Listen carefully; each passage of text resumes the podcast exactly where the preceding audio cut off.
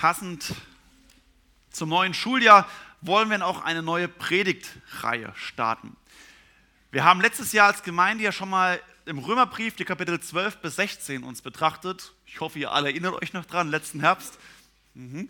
Ähm, diesen Herbst wollen wir im Römerbrief weitermachen und wollen jetzt in den nächsten Wochen und äh, zwei Monate wollen wir im Römerbrief unter dem Thema Gottes Gerechtigkeit und wir die Kapitel 1 bis 6 uns Stück für Stück näher anschauen. Und daher lade ich euch besonders ein, in den nächsten Wochen vielleicht auch schon mal den Römerbrief durchzulesen. Das ist ein Brief, wie wenn man einen Brief bekommt. Man liest den Brief in der Regel einmal durch am Anfang, wenn man ihn bekommt. So auch für euch herzliche Einladung, ihn mal durchzulesen. Das ist eine Sache von ungefähr einer Stunde. Und heute, Manfred hat es schon gesagt, ist das Thema, ähm, wo, wo, ich drüber geschrieben habe, die Kraft des Evangeliums. Im Kinderferienclub ist es unser Anliegen, den Kindern das Evangelium zu erklären. Aber was ist eigentlich das Evangelium? Evangelium heißt übersetzt gute Nachricht. Aber was ist die gute Nachricht, von der wir reden? Ich habe es mal überlegt, in einem Satz versucht zusammenzufassen. Die gute Nachricht des Evangeliums ist, dass Jesus Christus, der Sohn Gottes, stellvertretend für uns gestorben ist, um uns zu erlösen und zu Kindern Gottes zu machen, allein aus Gnade durch den Glauben. Zugegebenermaßen ein etwas längerer Satz, aber ja. Wenn du diesen Satz kennst oder wenn, also ja, äh, in etwa diesen Inhalt davon, kannst sagen, ja, in etwa ist das so das Evangelium. Das ist schon mal nicht schlecht. Aber ist dieser Satz das Evangelium? Besteht die Botschaft von Kinderferiencup nur aus einem Satz? Besteht das Anliegen unserer AB-Gemeinde nur aus einem einzigen Satz und diesen Satz irgendwie, dass die Leute den irgendwie wissen? Wo ist das Spektakuläre? Wo ist das Besondere?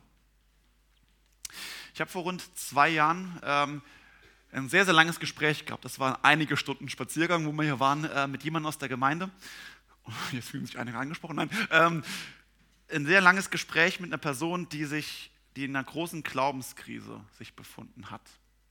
Und die Person hat mich gefragt, Martin, warum erlebe ich den Glauben eigentlich als so was Kraftraubendes? Als so anstrengend? Warum habe ich das Gefühl, immer wenn ich mich mit Glauben beschäftige, nach ausgelaugt zu sein? Und die Person hat sich gefragt, wenn ich das, das so erlebe, ist es nicht vernünftiger, diesen Glauben über Bord zu werfen? Hat sich damit nicht der Glaube als nicht wahr, als falsch erwiesen, wenn ich merke, es laugt mich nur aus? Bin ich nicht besser dran ohne den Glauben? Und die, diese Fragen haben die Person aus unserer Gemeinde, hat es sehr existenziell über sehr viele Wochen und Monate beschäftigt und gequält. Vielleicht nicht ganz so reflektiert, wie die Person es gemacht hat und macht, aber vielleicht fragen sich auch die Kinder im KFC, was bringt mir das eigentlich mit Jesus? Was soll das? Okay, die Spielstation, die Kletterwand, die ist toll, aber Jesus? Und vielleicht ist es auch bei einem anderen von euch, dass so die Frage ist, was soll das eigentlich? Sonntags morgens aufstehen? Hm. Und die Antwort darauf zu sagen, ja, gut, das Evangelium, Jesus Christus, der Sohn Gottes, starb stellvertretend für uns, das kann ein bloßes theologisches Wissen sein, das kann wahr sein. Und die Aussage, kann man sagen, das ist wahr, aber ich überlebe es nicht. Es kann uns nicht darum gehen, einfach nur theologisch korrektes Wissen abzuliefern. Und es kann uns umgekehrt genauso nicht darum gehen zu sagen, ein Wohlstandsevangelium, nur wenn du reich, erfolgreich, glücklich, gesund und zufrieden bist, dann ist der Glaube wahr. Dann ist das alles wahr, wenn es dir gut geht. Das wäre ein Wohlstandsevangelium, das ebenfalls nicht wahr wäre. Aber was ist das Evangelium? Innerhalb von zwei Versen versucht der Apostel Paulus im Römerbrief damit zu antworten. Und es ist auch der inhaltliche Start in den Römerbrief, wo er sagt, ganz kurz zusammengefasst, darum geht es im Evangelium. Und deswegen möchte ich heute mit euch uns kurz diesen Vers anschauen. Römer 1, die Verse 16 und 17. Dort schreibt Paulus, denn ich schäme mich des Evangeliums nicht, Denn es ist eine Kraft Gottes, die selig macht alle, die daran glauben. Die Juden zuerst und ebenso die Griechen. Denn darin wird offenbart die Gerechtigkeit, die vor Gott gilt, welche kommt aus Glauben in Glauben. Wie geschrieben steht in Habakkuk 2, Vers 4, der Gerechte wird aus Glauben leben.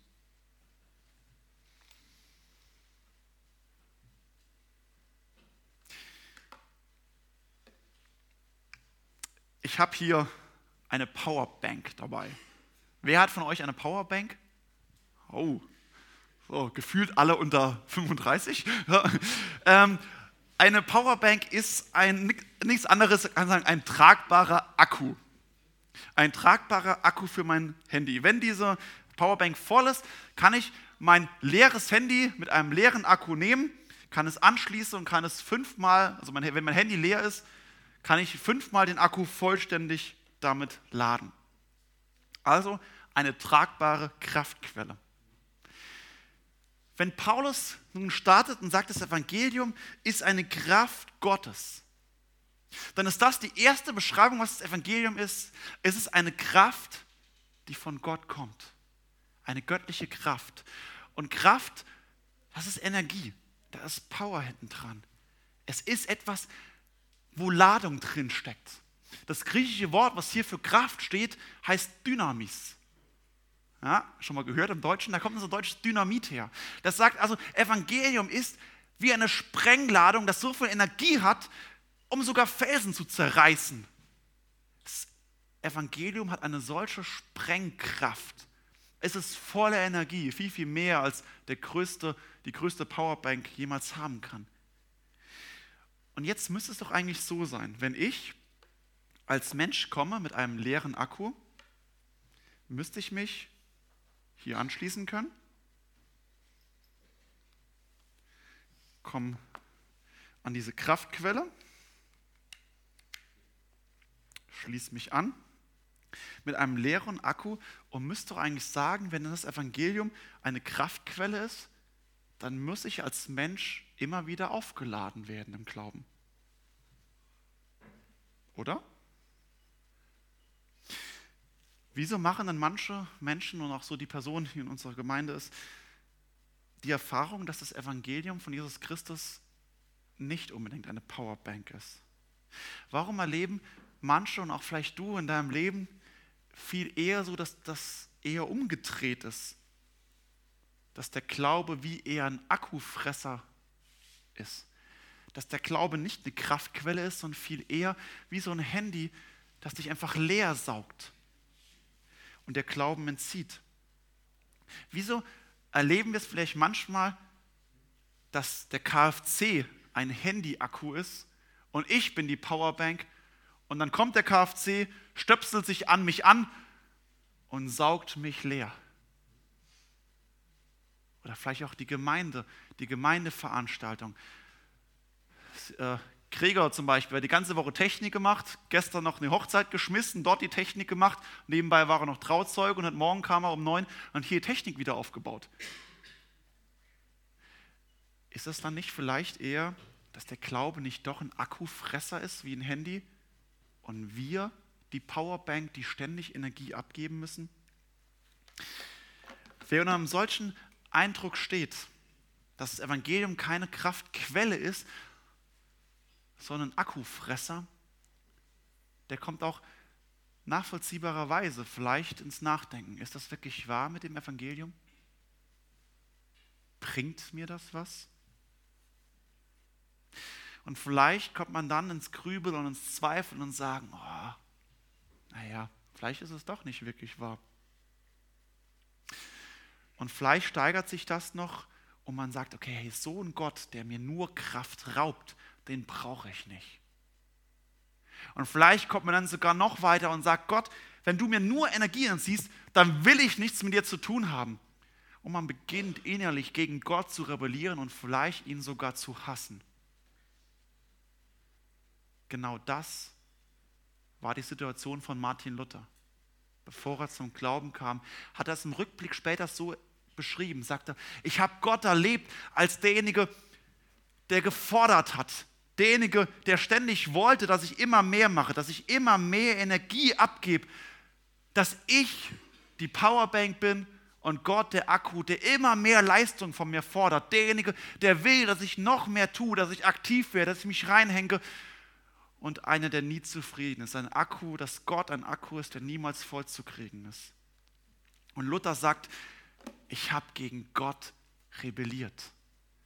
Ich habe Gott angefangen zu hassen und zu verabscheuen. Mit so einem Gott will und kann ich nichts zu tun haben. Wie erlebst du Gott? Erlebst du Gott als Kraftquelle oder als Krafträuber, als Energiefresser? Bist du Handy oder bist du die Powerbank im Vergleich in der Beziehung mit Gott? Luther wäre natürlich nicht zum Reformator geworden, wenn er damit stehen geblieben wäre. Er wäre vielleicht zum Ketzer geworden, aber nicht zum Reformator. Er hat gesagt, er hat damit gerungen.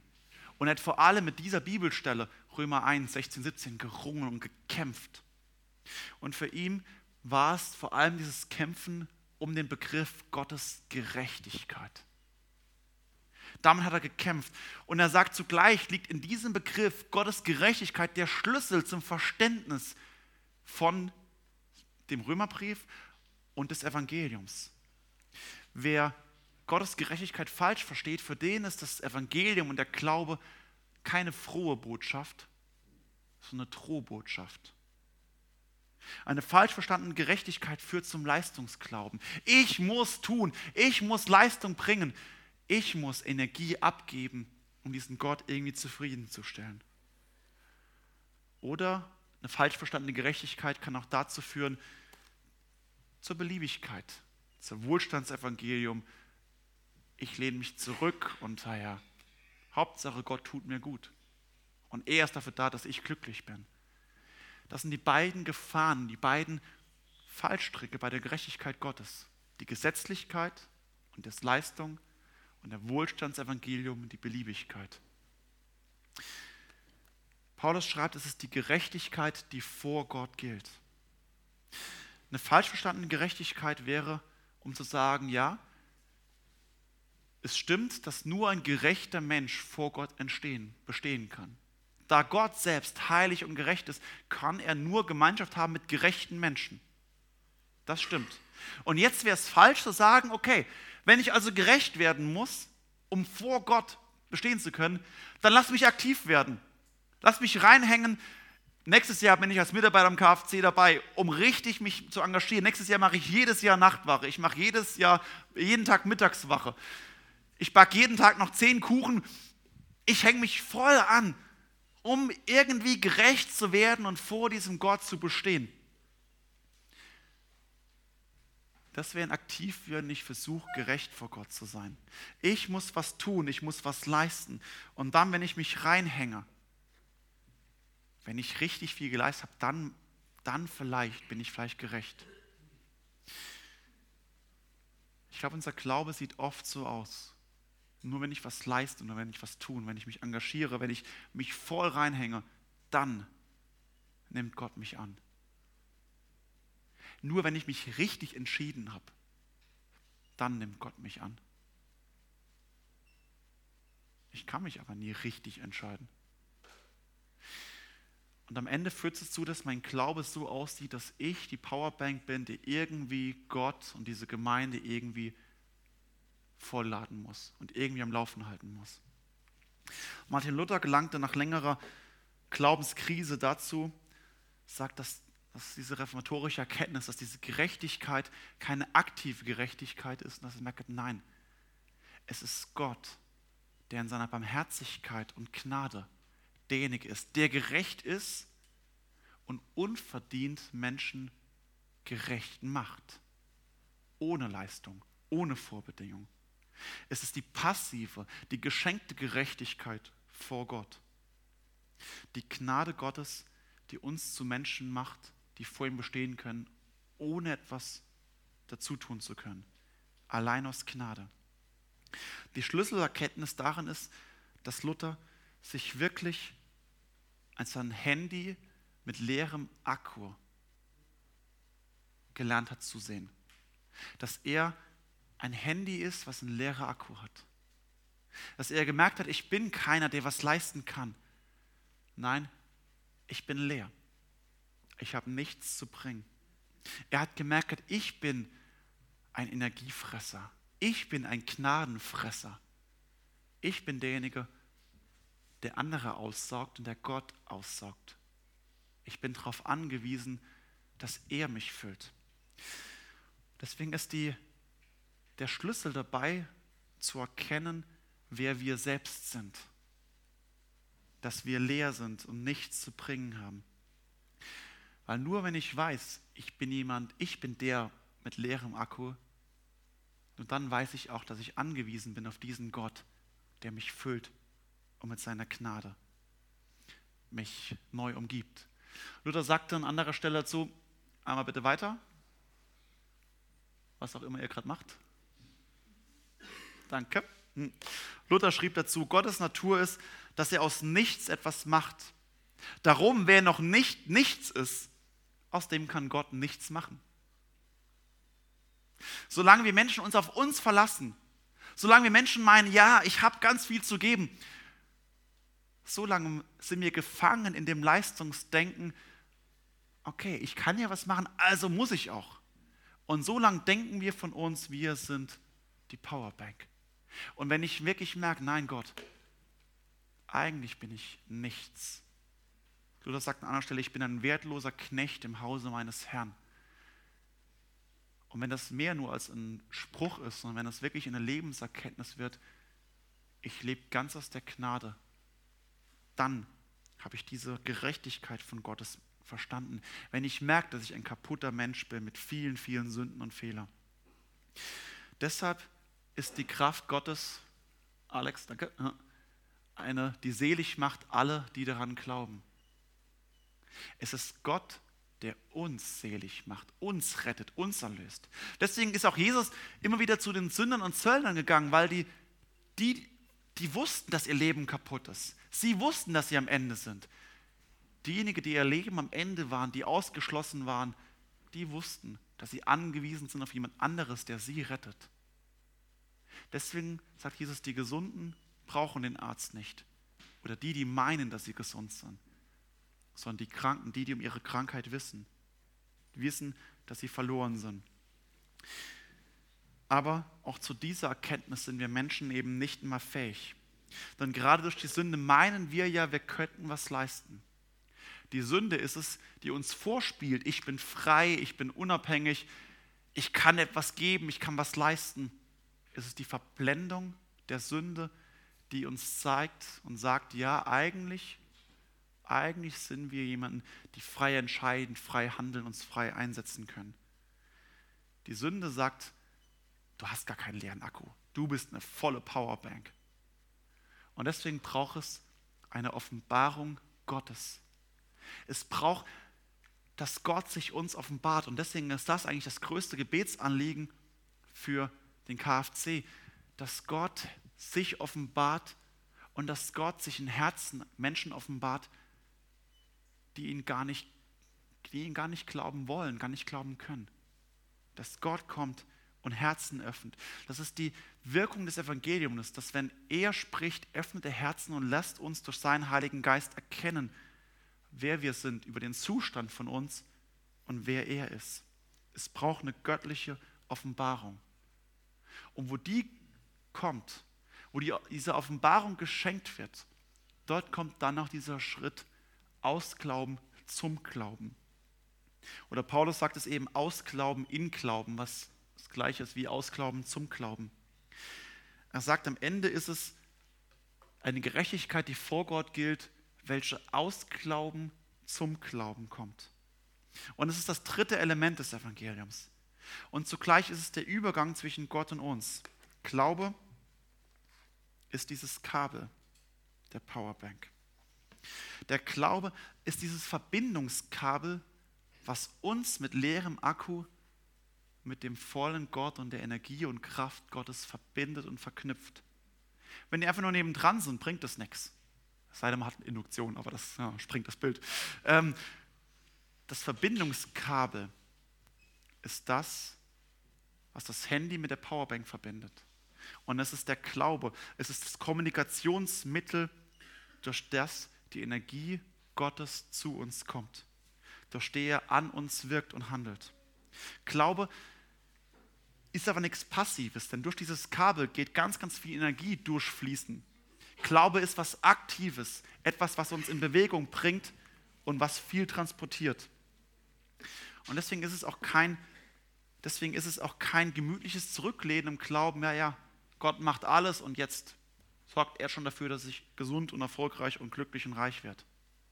Nein, Glaube zeigt, es bringt uns in Bewegung.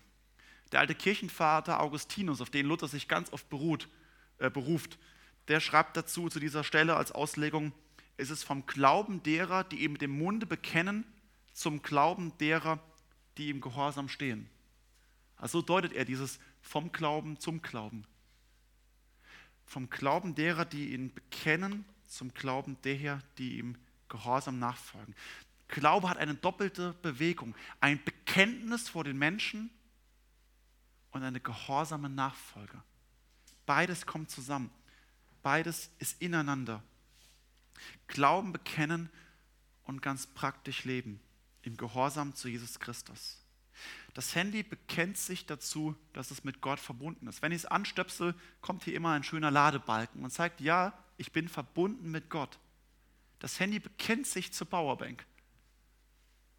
Und es bewirkt etwas sichtbar, sichtbare Folgen im Handy, in dem es aufgeladen wird. Und das Handy lebt von dieser Kraft, die kommt.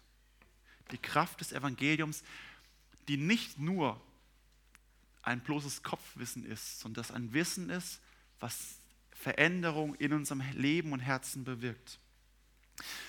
Was also ist das Evangelium? Es ist tatsächlich kurz und einfach zusammengefasst, dass Jesus Christus, der Sohn Gottes, stellvertretend für uns starb, um uns zu erlösen und zu Kindern Gottes zu machen, allein aus Gnade durch den Glauben. Dass ich Stellvertretung brauche, heißt, dass ich eben ein leeres Handy bin, ein leerer Akku, der auf Gottes Gnade angewiesen ist und der mich zu seinem Kind macht. Und wenn wir erleben, dass der Glaube kraftraubend ist, ist es vielleicht ein Zeichen, dass wir uns wieder neu auf die Suche machen müssen und vielleicht die Rollen vertauscht haben. Von wem und für wen wir leben. Dass wir uns wieder neu auf die Suche machen, Gott, und ihm sagen, ich komme mit einem leeren und zerbrochenen Herzen und ich lebe von deiner Gnade, bin angewiesen, dass du mich füllst und mich veränderst und dass du mich sendest. Gnade ist was völlig Entlastendes und zugleich etwas, was uns völlig in die gehorsame Nachfolge führt. Das ist die Verkündigung, von der wir leben. Das ist das Evangelium, zu der wir die Kinder am KFC einladen, zu dem die Mitarbeiter eingeladen sind, zu dem wir als Gemeinde eingeladen sind. Das Wiesental. Leben aus der Kraft des Evangeliums, aus seiner Gnade durch den Glauben. Amen.